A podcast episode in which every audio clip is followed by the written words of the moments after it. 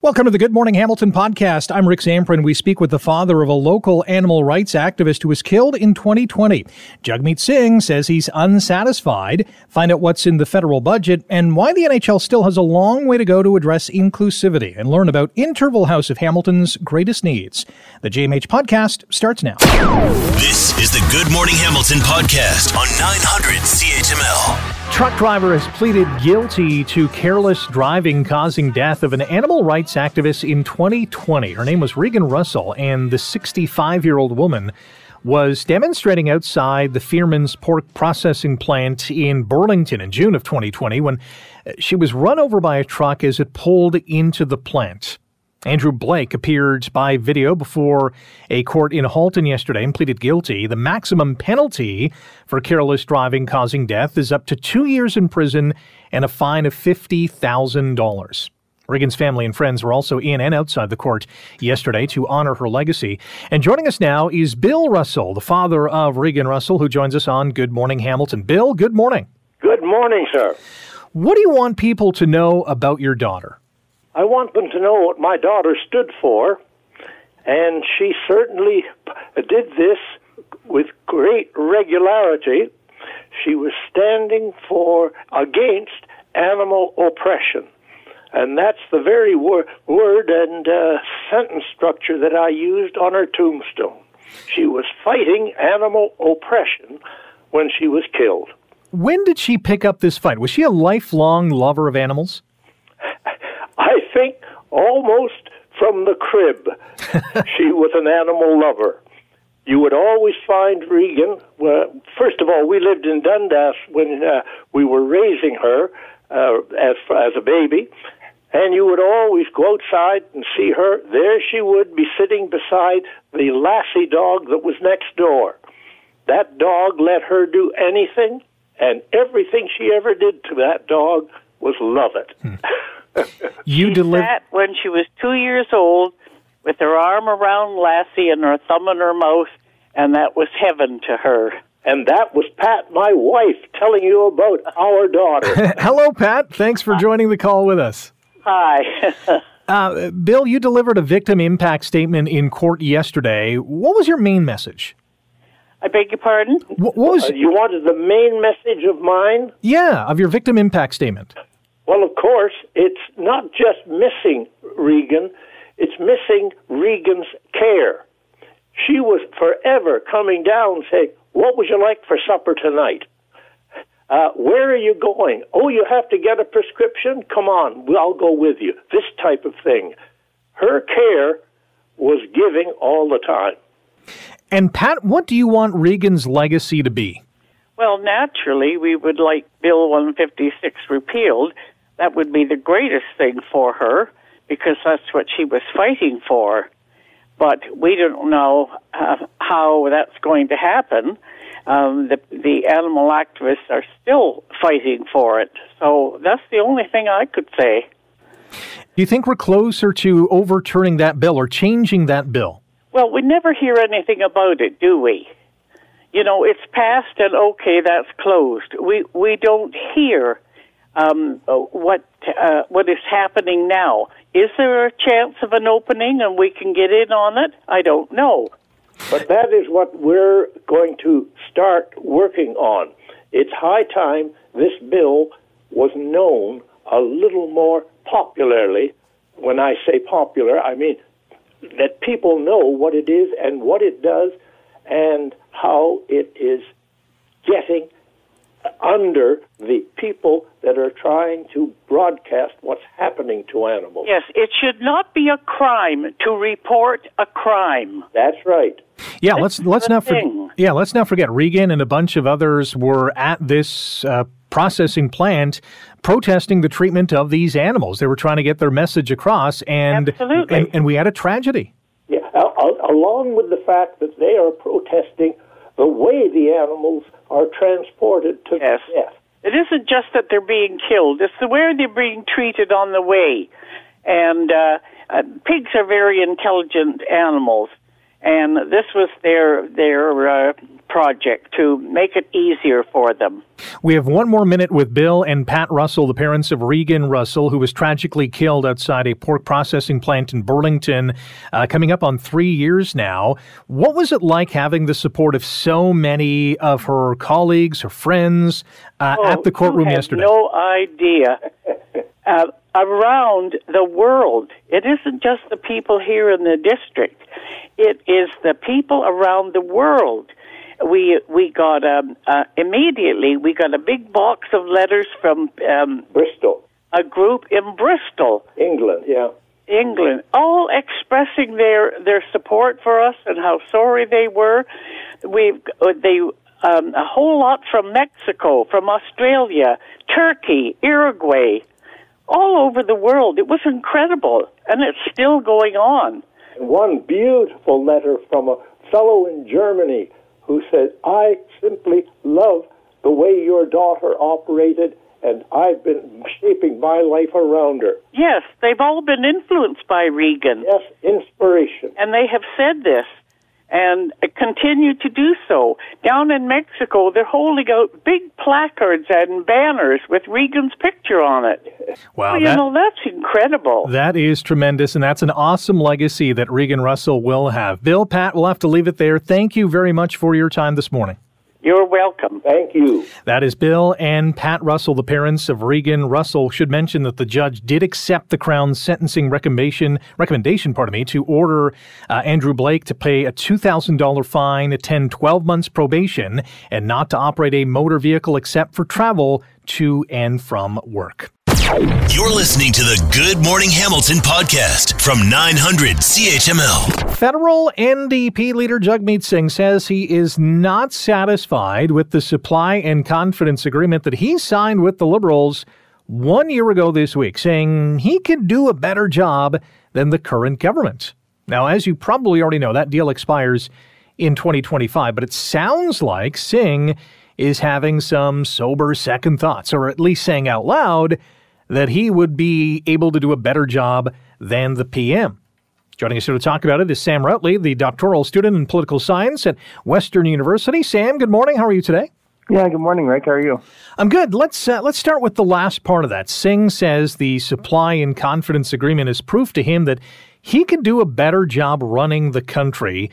Is Singh just politicking here and, and blowing smoke? Uh, I mean, what else is he going to say? I mean, for the most part, it's generally um, political. I think that uh, all of the leaders and all the parties are kind of um, looking towards the next election. The, the general vibe that you, you get in Ottawa is, is that there's that, that that sort of election era time kind of mood is is being generated. Um, but at the same time, I mean, he's had to uh, compromise with the federal government and also kind of potentially, you know, overlook um, some of the faults that the Liberals have engaged in to kind of keep this, this supply and confidence um, agreement in place. Does Mr. Singh's thoughts indicate to you that he is ready to pull the plug? I mean, it, it's unclear. I think up until this point, um, he's he has said similar things in the past. You know, calling out the the liberal government for things that the New Democrats don't necessarily agree with or don't necessarily accept. But I mean, at the same time, he's he's never really drawn that line uh, to say that you know this is this is a requirement for this agreement, or if the government were to do this, uh, we would withdraw our withdraw our support. And and it, and it doesn't seem like he's prepared to do that at least in the uh, in the immediate in the immediate future. That's a great thing to point to because what what is that line? What is the issue? Because since uh, he signed the deal with the Liberals, we've had uh, well, evidence of Chinese interference in our elections leaked by CSIS, a, a, national conversation about whether we need a public inquiry into this, uh, the Ottawa Convoy and the Emergencies Act, uh, and the inquiry that was held there. What is that? Is there an issue that Singh is going to point to to say, all right, enough already? Mm-hmm. Yeah, it, it's unclear. I mean, they the New Democrats did side with the conservatives uh, last week, I think, to pass a uh, a motion, not a not a binding one, but but, but a motion nonetheless to uh, call for a public inquiry. And it and it's unclear that if the conservatives, for example, um, really want to push, you know, an actual inquiry, um, require the government to actually put one in place. You know, are, are the New Democrats ultimately going to side with them? It's unclear because um, while uh, the New Democrats can sort of complain about what the government's doing wrong, I mean, they can they can maintain that sort of distance from them. They they still really, in some way, benefit from the agreement, right? That they get a lot of kind of policy concessions and make a lot of policy impact um, in a way that they wouldn't um, if the if the agreement wasn't in place or if there was a majority government by either the uh, liberals or conservatives. So so they do have a kind of stake. They do have an interest in kind of keeping this going if they can if they can kind of pull that off.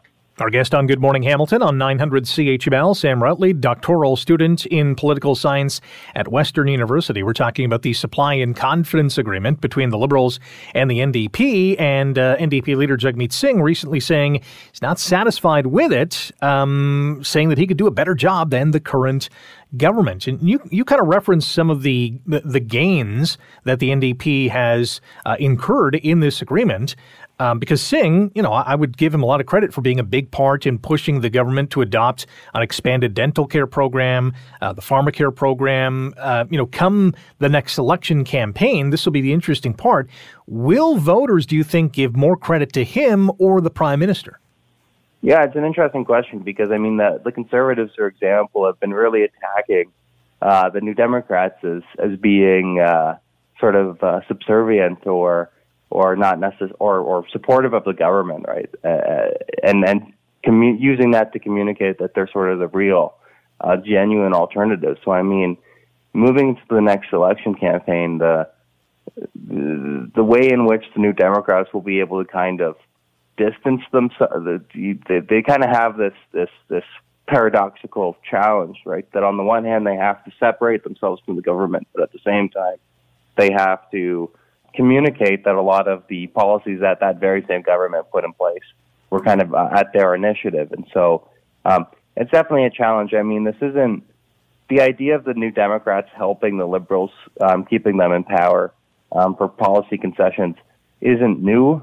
Um, it's it's happened repeatedly over the last you know 60, 70 or so years. So I mean, you know, a lot of Canadians, especially kind of of the older variety may not be totally surprised or may not be totally kind of impacted by it and, and, and kind of making their, their vote decision. Uh, Conservative leader Pierre Poilievre has uh, most certainly put Mr. Trudeau in his target.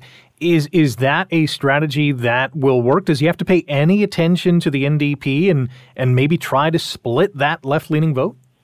Mm-hmm. Yeah, I mean, well, uh, the Conservatives are really trying their hardest uh, to kind of define the election as being between these two sides, right? That that that the option facing Canadian voters is, is between the Liberal incumbent or the the Conservative alternative. And I mean, the Liberals also stand to benefit from from kind of trying to downplay the the NDP too, um, to to consolidate that sort of center center left vote on on their side. And I mean, if you look at if you look at funding numbers and if you look at polling numbers, um, the NDP aren't in a terribly good place, um, and it's really unclear exactly how they're going to get out of that um, unless uh, the Liberals manage to kind of lose a lot of that support on the on the center left. And I mean, this kind of ultimately contributes to the fact that they're keeping this government in power because they uh, I think they're they're afraid of, of, of what could happen if you know come an election. I don't think they really serve the benefit.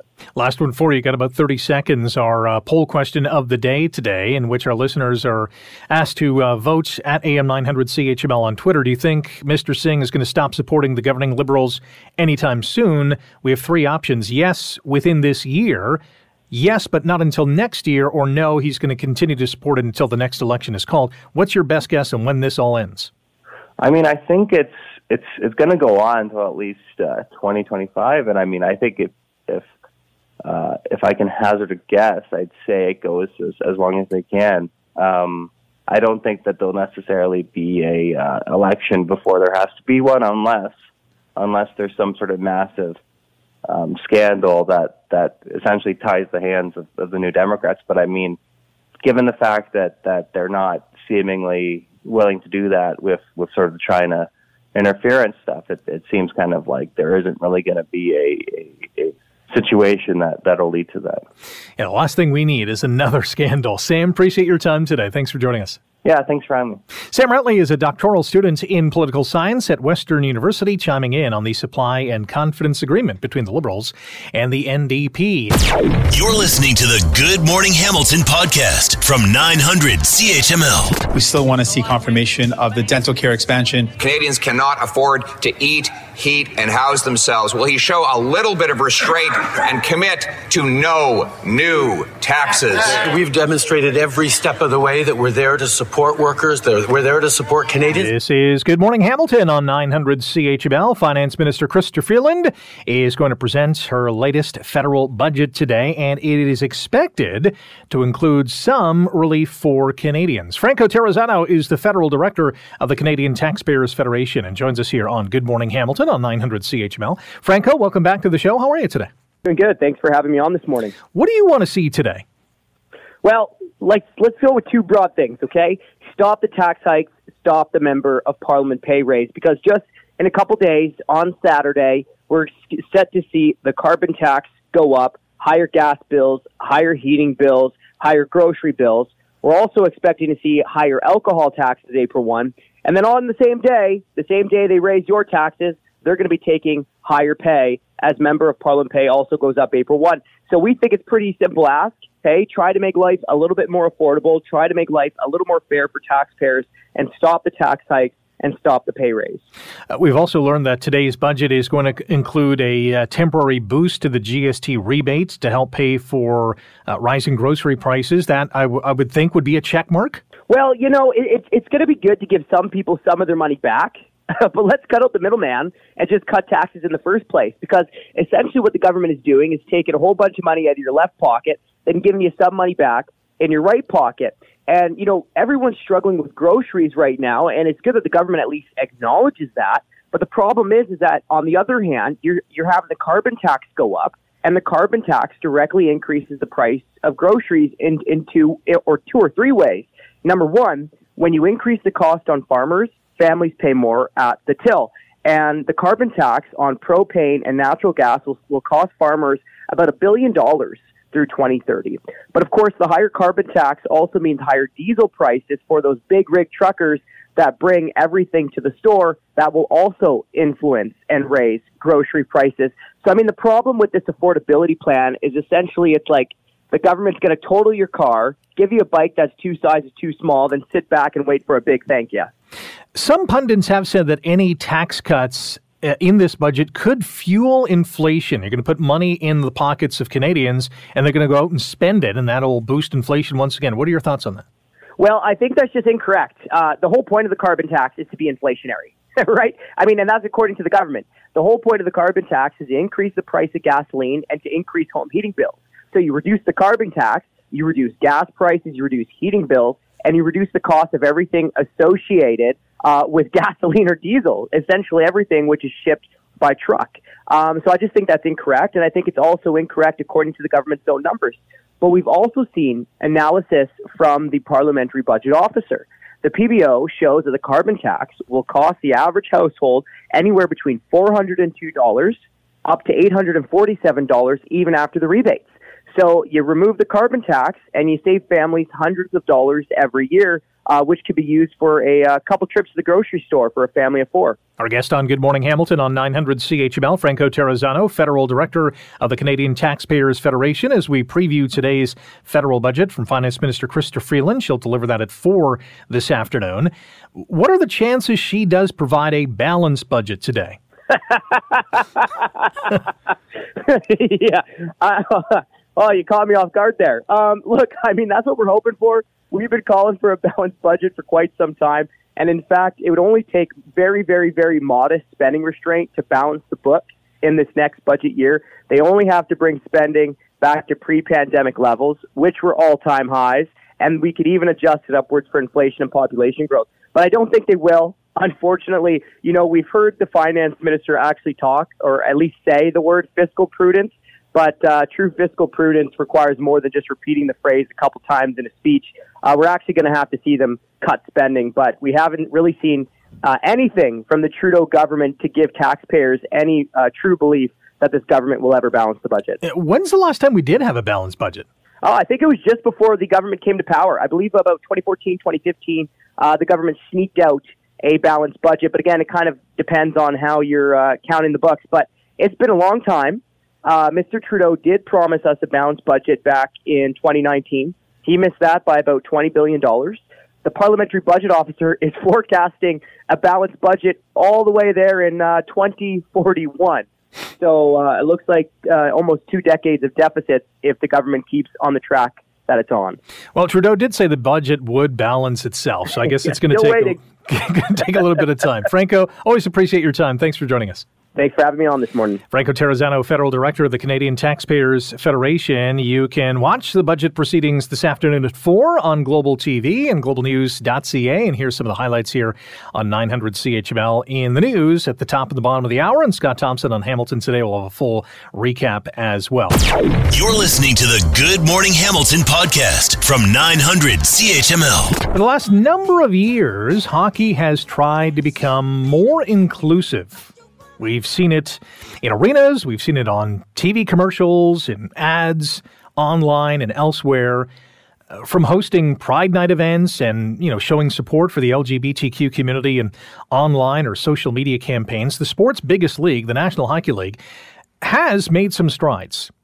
But it hasn't been all smooth sailing. A handful of players on some teams this season have refused to participate in team warm-ups when their club is wearing pride-themed jerseys. So, while the NHL is trying to change its toxic culture and become more inclusive, it hasn't all been smooth sailing, as I mentioned. David Palumbo is the chair of the You Can Play project and joins us now on Good Morning Hamilton. David, good morning. How are you? Good morning. Thanks for having me. Uh, for those who are unaware of You Can Play, tell us about what you strive to do. Sure. Uh, you can the You Can Play project was established uh, just about 11 years ago to honor Brendan Burke, who was Brian Burke's son, who had come out at the time, um, and unfortunately was killed shortly thereafter, about a few months after, in a car crash. And so his vision of having a, an inclusive sports world, world for all, uh, regardless of sexual orientation or gender expression, uh, was really the mission and it's the guiding statement. So for the You Can Play project, uh, we believe the focus should be on creating a culture of inclusion so that people could perform at their best uh, without any regard to sexual orientation. It should be the focus on your skill, your your passion as a teammate, uh, being a fan, a coach, or an official. And yeah, I 100% agree with that. And I think most people, the overwhelming majority of people, agree with that. Yes. Uh, your reaction, Agreed. though, to some players not wanting to participate in these pride events or, or pride nights? Well, you know, and as you as you said, uh, Rick, at the outset, there have been a lot of strides made, lots of great progress over the last decade when it comes to inclusion in sports. So, is it disappointing when someone chooses not to participate? Absolutely. Is it disappointing when they, you know, make a you know a, a narrative about why um, they're not participating? Sure, because I think that then just demonstrates a lack of understanding of what this mission is. However, as you've also pointed out, the vast majority uh, of all the athletes that participate in this mission, it greatly outnumbers the lone uh, the lone dissenters, and so that's that's an important metric for all of us to keep in mind that even when you have an example um, like Reimer, who decided not to uh, for personal religious reasons, you know, the entire rest of the team proudly donned that pride jersey um, and and was very supportive. We're seeing very vocal and visible allies on a number of teams, team captains, uh, basically standing up and using their voice and platform to say, "Hey, this is why it matters to us. This is a no-brainer for us, and we're going to continue to do what's right." There have been three teams this year: the Rangers, Minnesota, uh, I think Chicago's the other one that have canceled their Pride Night warm up events, and that's the last thing we want to see is is shutting down the conversation. Sure, you know it's. Um, taking the pride jersey out of the overall programming is is it, it's a disappointment because it is such a visible tool, uh, much like the use of pride tape on the sticks. Um, it is such a very visible symbol to those who may be looking for statements of support by very visible organizations like professional hockey teams. So, no question. Uh, obviously, the preference would be to continue to use those jerseys. Um, it is only one aspect of the overall programming. And you mentioned, you know, the teams that did uh, decide to forego completely the use of the jerseys, there was still a lot of pride programming, both leading up to the game and during the game with activations. And so if you look at Chicago, you know, they, they broke out the Glamboni, as they called it, where they wrapped up uh, the Zamboni in the pride colors and a, a, a great visible symbol. Um, there was a lot of educational resources that was put out there as well. So no question, the pride jersey has become a very visible symbol, and it really is just simply a statement of support by the team and by a player who wears that. To some kid looking at that, uh, many of them idolize their hockey heroes and players and they want to emulate them. That's an important message to to replicate to everyone. Got another minute with David Palumbo, chair of the You Can Play project. We're talking about uh, Pride Night uh, events at the National Hockey League as they try to change their culture and become much more inclusive. And uh, as we've been mentioning, they have made some great strides there. In the minute we have left, uh, are are you in constant conversation with the NHL to keep these events going, or is there going to be a shift come next season? Uh, no, I think we're we're going to. This is we're not going to see uh, Pride nights go away. Definitely, we're constantly in contact with teams, uh, with the NHL. Kim Davis and her team at the NHL, they've done a fantastic job really over the last decade in terms of where this mission has gone. I think you see that with the, the teams as well, where they've expanded their own diversity inclusion staff members on there. It's, this is definitely a movement. And so there will be moments along the way where we have to take a pause and refresh the discussion. But at the end of the day, this movement is bigger than any one person or team. That is uh, well said. David, thank you for your time today and uh, continued uh, good luck with You Can Play. Thank you. Thank you for having me. That is uh, David Palumbo, chair of the You Can Play project. Uh, for their part, NHL Commissioner Gary Bettman saying that the league uh, had to respect some individual choices. Maybe we don't have to agree with them. Uh, obviously, we'll have to respect what their decision is. Uh, but that conversation uh, still has to be at the forefront of what the National Hockey League and many other sports are trying to achieve here. You're listening to the Good Morning Hamilton podcast from 900 CHML. This coming summer, there is going to be a multitude of different fundraising events. Everything from, well, you name it, under the sun, including a lot of golf tournaments. I mean, the CHML Children's Fund is a golf tournament. So too does Interval House of Hamilton. It's called Drives for Lives. And here to talk about it is Connie Smith, member of the board of directors at Interval House of Hamilton. Connie, good morning. How are you? I'm fine, Rick. How are you? I'm not too shabby at all for a Tuesday, that's for sure. We have lots of things to talk about, including uh, all the amazing work that Interval House of Hamilton does in this community. But let's start with the golf tournament because this is an important fundraiser. What should we expect later on this summer? Well, it's uh, the 21st annual Drives for Lives golf tournament. We uh, it is a major fundraiser for us. Uh, our goal is $30,000 this year. It's held at Century Pines Wednesday, June 7th. Very exciting because post pandemic, we're back with a full meal deal with a lovely dinner and an exciting evening following the golf. And we have um, an added attribute where you can bring a friend or significant other just to join us for the dinner later uh, for a smaller price. So we've got some great packages. 175 per golfer and um, wonderful dinner planned at Century Pines as always. They're fabulous hosts. We're hoping spring arrives by June 7th, right? but we're very, very excited to um, welcome all our golfers and have everyone follow Interval House of Hamilton because we've got some wonderful events coming up over the year. And we're going to talk about that. And not only are uh, Interval House looking for players, but if you are a sponsor, if you'd like to donate uh, something to the golf tournament, you can go online to intervalhousehamilton.org. Again, that's Wednesday, June the 7th, Century Pines. It sounds like a great event. Uh, yes, you mentioned. I will, I will be there, Rick. I don't know if I'll be on the golf course. I'm a little bit um, let's say I'm not an asset on the golf course, but I'll be visiting people and emceeing the event, and I really look forward to welcoming everyone to Century Pines this year. You are an asset wherever you go, Connie Smith. Don't sell yourself short. The you mentioned the fundraising goal is thirty thousand dollars. What is yeah. this money used for?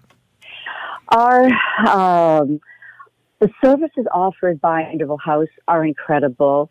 Uh, I'll talk about joining the board and what an amazing experience it's been for me. But when you walk into the door at our emergency shelter, Victorian Friends, that is where our story begins for women brave enough to step out of living with abuse and violence. We offer safety, security, and sanctuary, but that is just the beginning. We are with women every step of the way. We help them through government red tape. We help them find housing ultimately. We counsel them. We help them find jobs. We have women coming from the hospital with newborns, up to four and five children. We find beds for them. We, we feed them. We, we have birthday parties for the kids. But our counseling services are quite extensive. Through Jared's Place, we offer legal services. We have legal advocates that help women find help through the court system with them every step of the way. We had one woman living in a tent to escape violence. We met with her every day. We counsel them. We help them with new starts in life. So everything costs more, Rick, as you know. Food and housing and insurance at our shelter costs more. We have more women. Throughout 19 or 2022, we were overcapacitated almost every night at the shelter. So the need is great. Uh, costs are increasing, but it's the triumphs that that really empower the board members and um, there is a lot to celebrate. And I'm all about good news, Rick, and Interval House is a good news story. Absolutely. You can find out more information online, intervalhousehamilton.org. Since the start of the pandemic, the 24 hour emergency shelter, as Connie mentioned, Victorian Friends, has operated at 133% capacity. How big of an issue is that? It's amazing what a lot of hard work and dedication can do, Rick. We make room where we can. Where we cannot, we find spots in neighboring communities. Sometimes women want to go to another city. They want to leave the ge- geographic area. We'll find areas for them across the country in, in some instances. We rearrange rooms if we have single women. Sometimes we'll have to um, put them into shared quarters to fit families in. We are working constantly to expand our services. We are um, hopeful to get more government grants and help in, in making um, adjustments to the shelter to expand. It's a constant, constant um, labor of love, really. But there is so much good being done, and when we see women turn their lives around and come out the other end, showing that the bravery that they found within themselves to step into our door has changed their lives and the lives of their children forever. That's another reason why the Drives for Lives golf tournament for Interval House of Hamilton is so important. The 21st annual event goes Wednesday, June the 7th at Century Pines. Get your tickets now. Be a sponsor, be a donor, be a player, support the initiative, uh, and you can get more info online, intervalhousehamilton.org. Connie, appreciate your time today. Thanks for joining us. Enjoy your day. One more quick thing, Rick. Yeah. We are celebrating mothers everywhere. May 13th was our first inaugural Mother's Day tea at the historic Hamilton Club. So please bring your moms, bring your friends and uh, sisters, and join us for a wonderful inaugural Mother's Day afternoon tea Saturday, May 13th as well. That is going to be fun. Thanks, Connie. All right, Rick. Thank you. Have a great day. You too. Connie Smith, member of the board of directors, Interval House of Hamilton. Uh, big fundraisers coming up, and you can support them by attending those. Thanks for listening to the Good Morning Hamilton podcast. You can listen to the show live weekday mornings from 5:30 to 9 on 900 CHML and online at 900CHML.com. The Good Morning Hamilton podcast is available on Apple Podcast, Google Podcast, and wherever you get your favorite podcast. I'm Rick Zamperin. Thanks again for listening. And don't forget to subscribe to the podcast. It's free, so you never miss an episode. And make sure you rate and review.